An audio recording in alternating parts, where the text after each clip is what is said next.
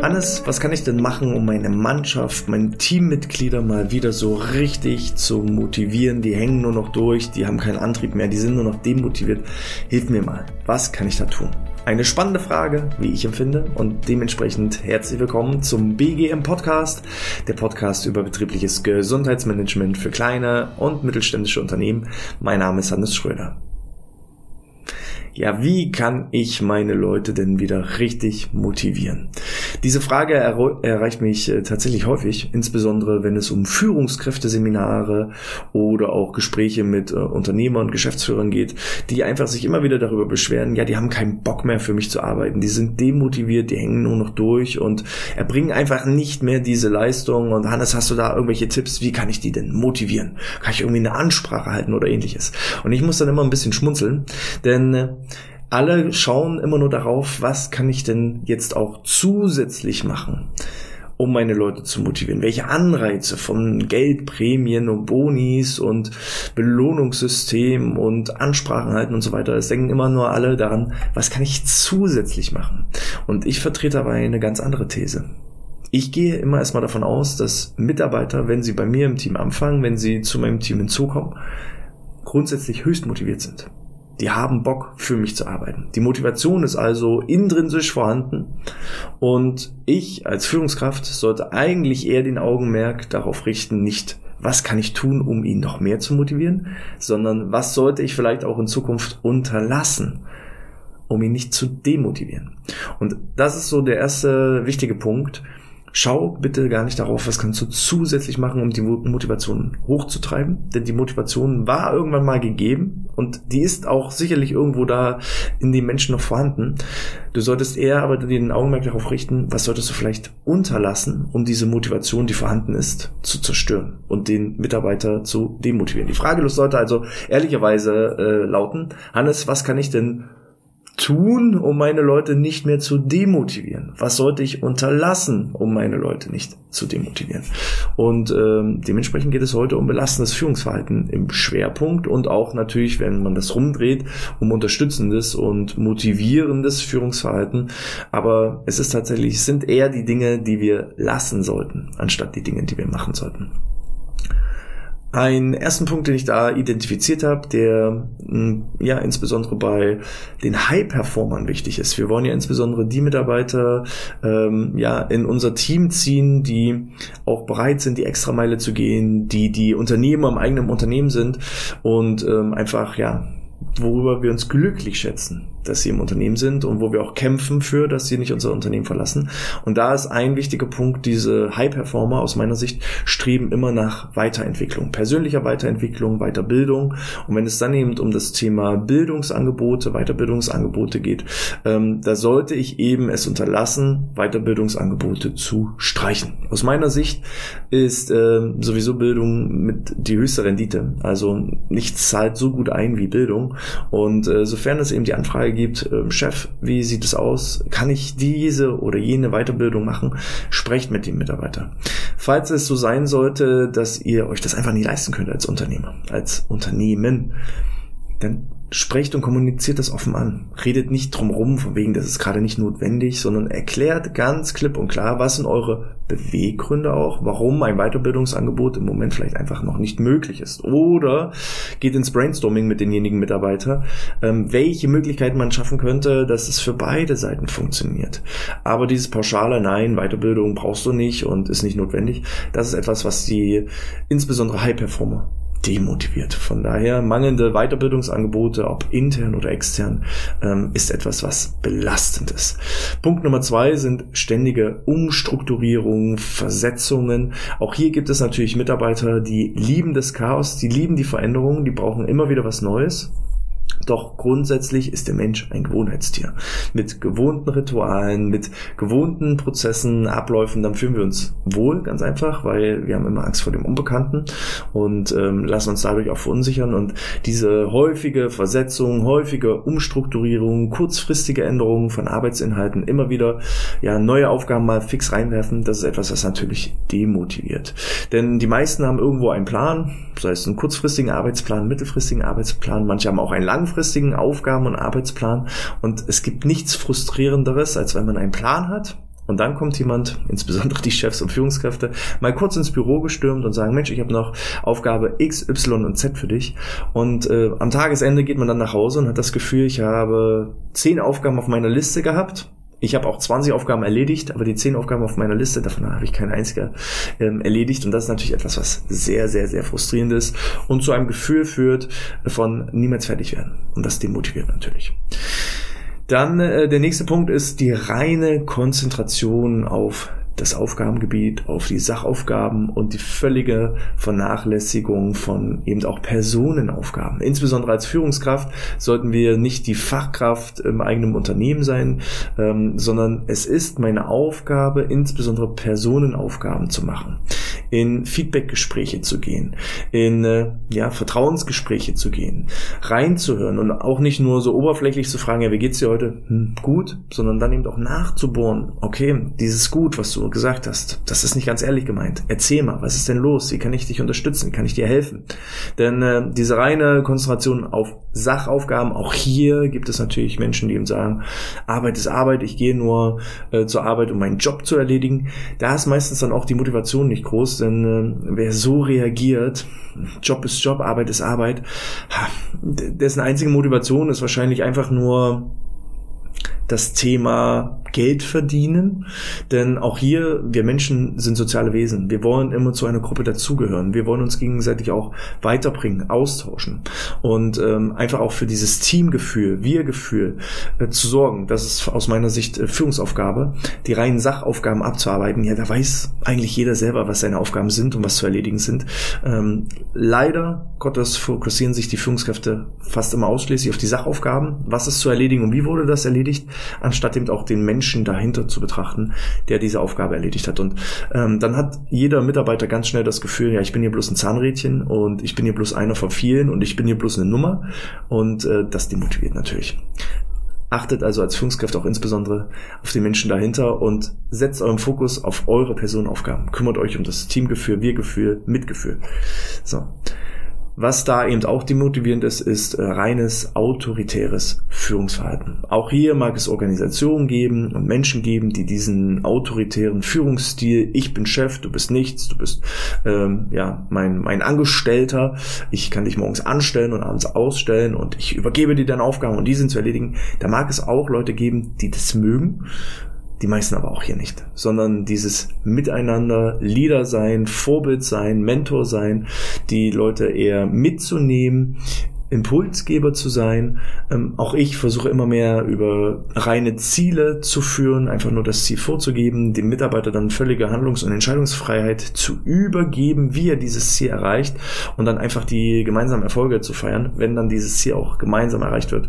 Ähm, das ist von meiner Seite aus eher ein Führungsstil, der in der heutigen Zeit angebracht ist, wo auch insbesondere die Generation Z und auch ja ich Generation Y ähm, auch gut mitarbeiten können. Wir brauchen nicht dieses Ich Chef, du nichts von oben herab, sondern eher dieses Miteinander. Wir gemeinsam. So, dann, wenn ich diese Freiheiten gebe, nicht rein autoritär, sondern auch eigene Handlungs- und Entscheidungsbereiche übergebe, dann ähm, sollte ich auch natürlich die Leistungen, die da erbracht werden, durchaus anerkennen. Und nicht einfach nur mit einem klassischen Schulterklopfer hast du gut gemacht, sondern auch genauestens erklären, was wurde denn gut gemacht und warum nehme ich mir jetzt auch als Chef die Zeit, als Führungskraft die Zeit, diese Anerkennung, dieses Lob auszusprechen. Nicht einfach nur hast du gut gemacht, sondern du hast Folgendes gut gemacht. Und ich finde das gut, weil. Und dann ist es auch ein Lob, was derjenige versteht, was er auch annehmen kann. Weil ein einfaches, ah, hast du gut gemacht, dann sagen die meisten, ah, hm, war ja gar nicht so schlimm, weil er gar nicht weiß, was er genau gut gemacht hat. Und ja, was, was sollten wir eher lassen?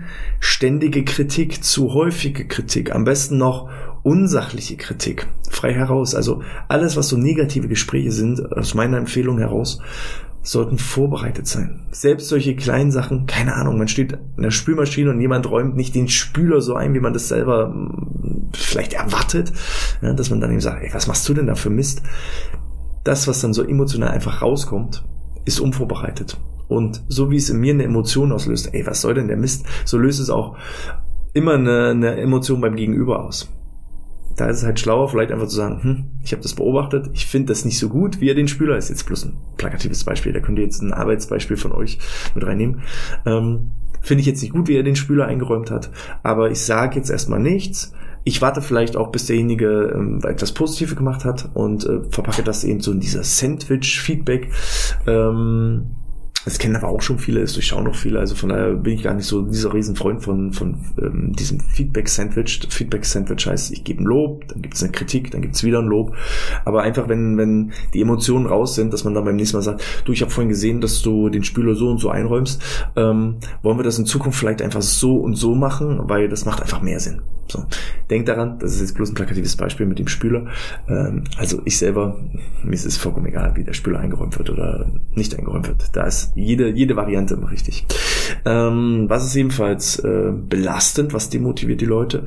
Insbesondere das Thema Kommunikation. Auch hier nochmal der Hinweis, wir haben immer Angst vor dem, was unbekannt ist, was wir nicht kennen.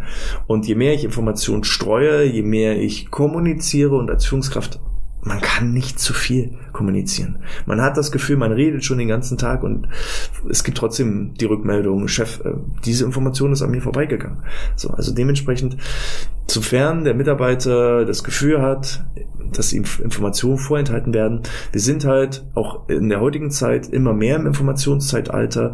Jegliche Informationen, die ich erfahren möchte, erfahre ich heutzutage, kann ich äh, googeln und auch mit dem immer stärkeren Aufkommen von Social Media hat man das Gefühl, immer und überall dabei sein zu wollen und äh, dementsprechend steigt dieser Informationsbedarf. Es gibt halt den ganzen Tag eine Informationsflut und wenn ich dann auf Arbeit bin und gar keine Informationen ankommen, habe ich das Gefühl, hm, verpasse ich da gerade was? Bin ich da so, habe ich so diese Fear of Missing Out, so diese, dieses FOMO, diese Angst, nicht dabei sein zu können?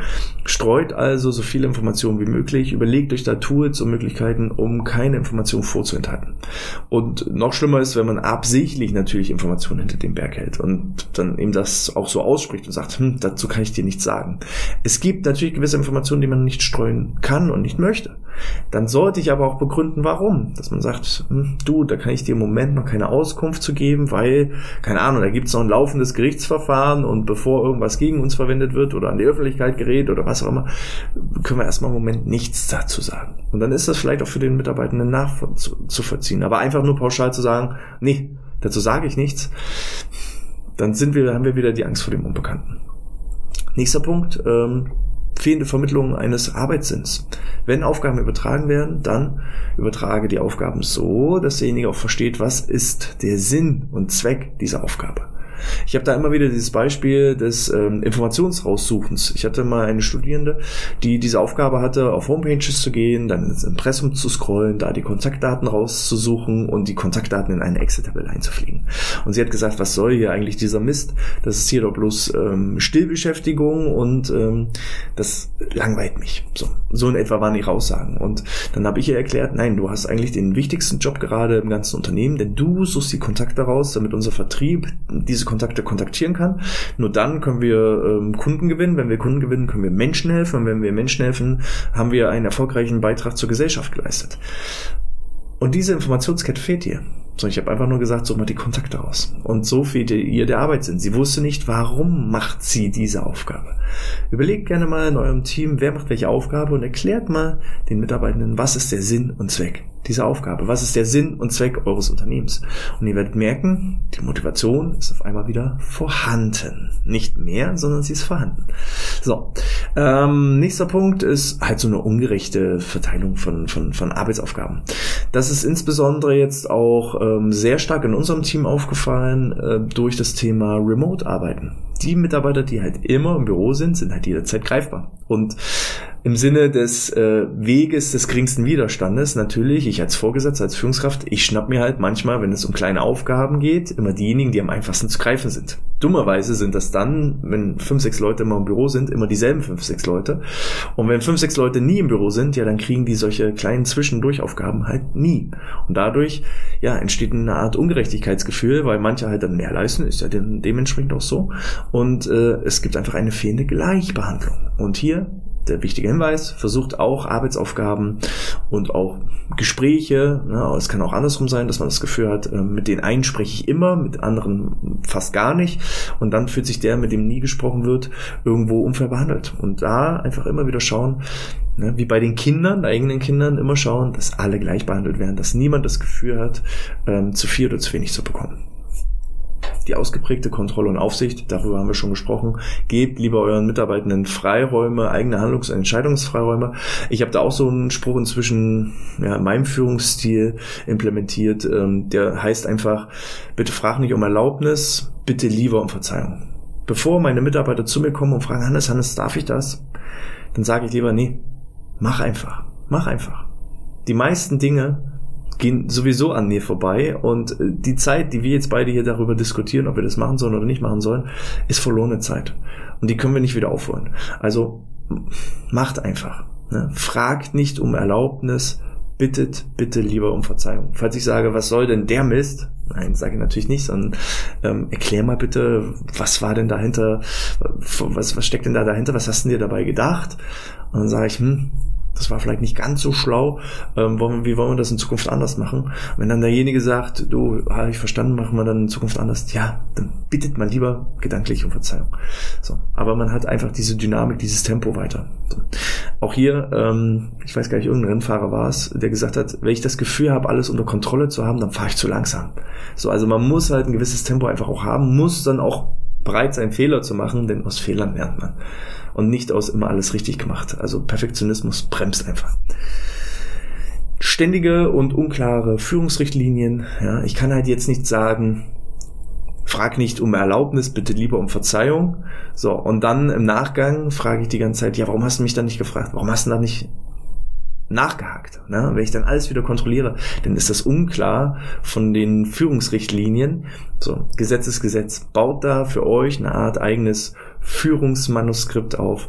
Wir hatten ja vor kurzem auch diese zehn Gebote der Führung. Nutzt vielleicht diese zehn Gebote ganz einfach ähm, für eure Führungsrichtlinien. Teilt auch diese zehn Gebote der Führung, damit eure Mitarbeiter wissen, wie denkt und tickt ihr denn auch. Und dann wissen sie auch, worauf sie sich einstellen können. Und dann entsteht wieder ein Sicherheitsgefühl.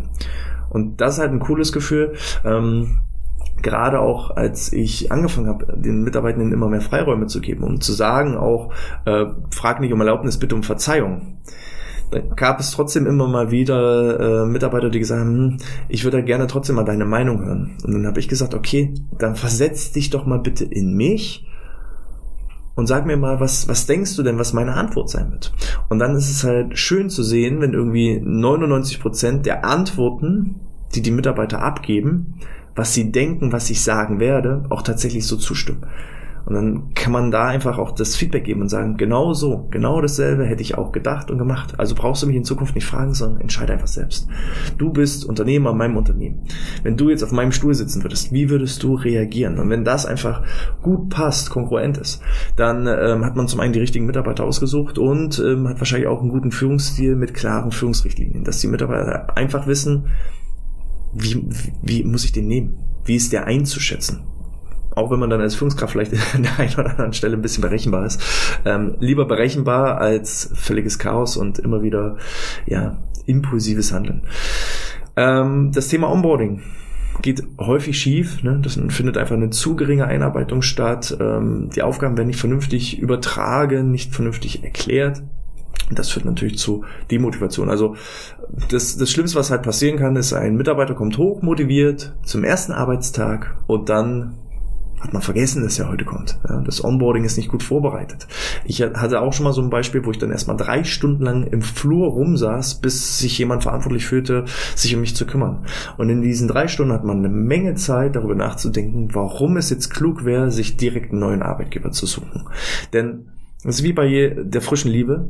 Man erinnert sich an den ersten Kurs, man erinnert sich ans erste Mal, man weiß aber nicht mehr, wie war das 27. Mal. So, und so ist es auch mit dem ersten Arbeitstag. Man erinnert sich an den ersten Arbeitstag. Immer. Aber nicht an den 27. Und es wird schwer, wenn ich den ersten Arbeitstag versaut habe als Führungskraft, das wieder auszubügeln. Das bleibt einfach hängen. Und dementsprechend sorgt für ein gutes Onboarding, für eine gute Begrüßung, für eine gute Einarbeitung die Aufgaben. Nicht einhalten von Versprechen Beispielsweise, ich verspreche die Weiterbildung und dann findet sie aber doch nicht statt oder wird doch nicht gebucht oder ich mache doch nochmal einen Rückzieher oder ich verspreche eine Gehaltserhöhung und irgendwann gibt es aber doch keine Gehaltserhöhung. Ähm, nicht zu viele Versprechen machen und diese dann brechen, auch das demotiviert. Thema Ziele. Vielleicht zu unrealistische Ziele zu setzen mit zu geringen Zeitressourcen. Schlauer ist es hier, eine gemeinsame Zielsetzung zu machen, den Mitarbeiter vielleicht zu fragen, okay, was sind deine Ziele für dieses Jahr? Was kannst und willst du denn erreichen?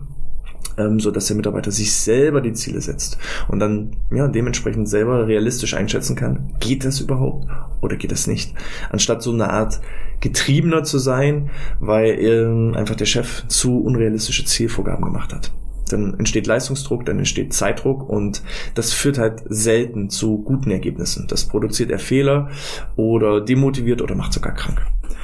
Ähm, auch das Thema Ziele ist nochmal ganz wichtig. Äh, habt auch immer durchaus die privaten Ziele des Mitarbeiters im Blick. Sind die privaten Ziele vielleicht mit den beruflichen Zielen kombinierbar? Welche persönlichen beruflichen Ziele hat derjenige? Welche Möglichkeit hat da das Unternehmen einfach auch bei den Zielen zu unterstützen?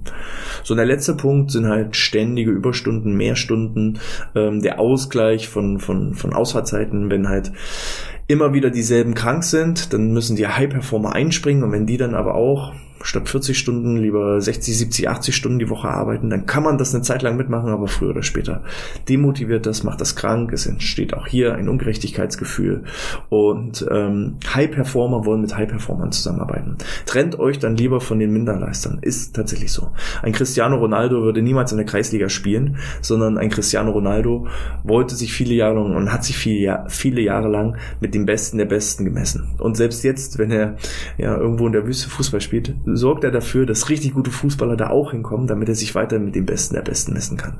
Und ähm, das ist nochmal so ein ganz, ganz wichtiger Punkt. High Performer haben Bock, mit High Performern zusammenzuarbeiten. Und auch ähm, ja, Underperformer, Low Performer sorgen für eine Demotivation der High Performer. Und wir wollen ja alles High Performer. So, Jetzt nochmal auf die eigentliche Frage, Hannes, wie kann ich jetzt meine Leute motivieren? Die ist ganz klar und einfach ähm, zu beantworten sorge er dafür, dass du sie nicht demotivierst und unterstütze er.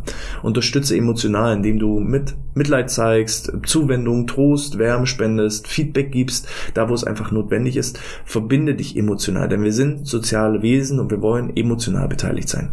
Zeig da als Führungskraft ruhig auch deine Menschlichkeit und dann wirst du auch Menschlichkeit zurückbekommen. Wenn du selber bereit bist, alles für deine Mitarbeiter zu machen, so wie es in den Wald hineinruft, so kommt es auch wieder hinaus. Ähm, wenn ich alles für meine Mitarbeiter tun würde, dann kann ich durchaus auch verlangen, dass meine Mitarbeiter, oder ich sollte es nicht verlangen, das ist ein falscher Ansatz. Ich sollte es nicht verlangen, dass meine Mitarbeiter dann auch alles für mich machen, sondern wenn ich alles für meine Mitarbeiter tun würde, dann ist als Endergebnis meistens, dass die Mitarbeiter auch alles für mich tun würden. Ähm, sorgt für gute Instrumente, also auch das Thema schlechte Arbeitsmittel, keine finanzielle Unterstützung, keine Ressourcen, die zur Verfügung gestellt werden. Also ich sag mal, das ist aber für mich fast basic. Also die Arbeitsmittel und die Infrastruktur und die Instrumente, die verwendet werden, das sollte halt passen. Wenn ich schon mit schlechten Arbeitsmitteln irgendwie meine Arbeit verrichten soll, die Technik funktioniert nicht, der Rechner stürzt ständig ab, das Telefon funktioniert nicht oder eben wer im Handwerk unterwegs ist, äh, wenn ich eben schlechtes Werkzeug habe, da kann ich halt nicht die Leistung erbringen, die ich erbringen möchte und das demotiviert dementsprechend. Sorgt also für instrumentelle Unterstützung, das ist äh, eine wichtige Führungsaufgabe und ansonsten die informelle Unterstützung Unterstützung. Streut Informationen, gebt Ratschläge, seid Mentor, seid transparent in euren Entscheidungen und in eurem Wirken. Ähm, und dann, ja, fühlen sich die Leute auch mitgerissen. Und dann braucht ihr keine Motivationsrede halten, sondern es reicht einfach wirklich emotional da zu sein, zu unterstützen, wo eine Unterstützung notwendig ist. Arbeitsmittel, Instrumente einfach auch ähm, zu, zu geben und dann Informationen zu streuen. Und that's it. Wenn ihr das macht, dann seid ihr schon ganz weit vorne mit dabei. Und dann unterlasst einfach die Dinge, worüber wir gesprochen haben. Und dann äh, bleibt die Motivation einfach auch vorhanden. So ist mein Gedankenansatz dazu. Wie seht ihr das? Schreibt es gerne mal in die Kommentare unterhalb dieses Videos oder als 5-Sterne-Bewertung in iTunes oder in der Apple Podcast App. Falls euch die Inhalte gefallen hat, äh, haben dann äh, gerne unseren Newsletter abonnieren unter bgmpodcast.de slash newsletter einmal eintragen und dann erhaltet ihr jede Woche die aktuellsten Neuigkeiten und Trends zum Thema betriebliches Gesundheitsmanagement. Außerdem habt ihr noch einige Boni obendrauf, wie diverse Checklisten, Vortragsmitschnitte, Audio Programme und Übersichtsgrafiken und äh, so könnt ihr euer betriebliches Gesundheitsmanagement garantiert auf das nächste Level bringen. Und dann sehen und hören wir uns auch garantiert beim nächsten Mal wieder. Ich wünsche euch alles Gute, bleibt gesund und sportfrei.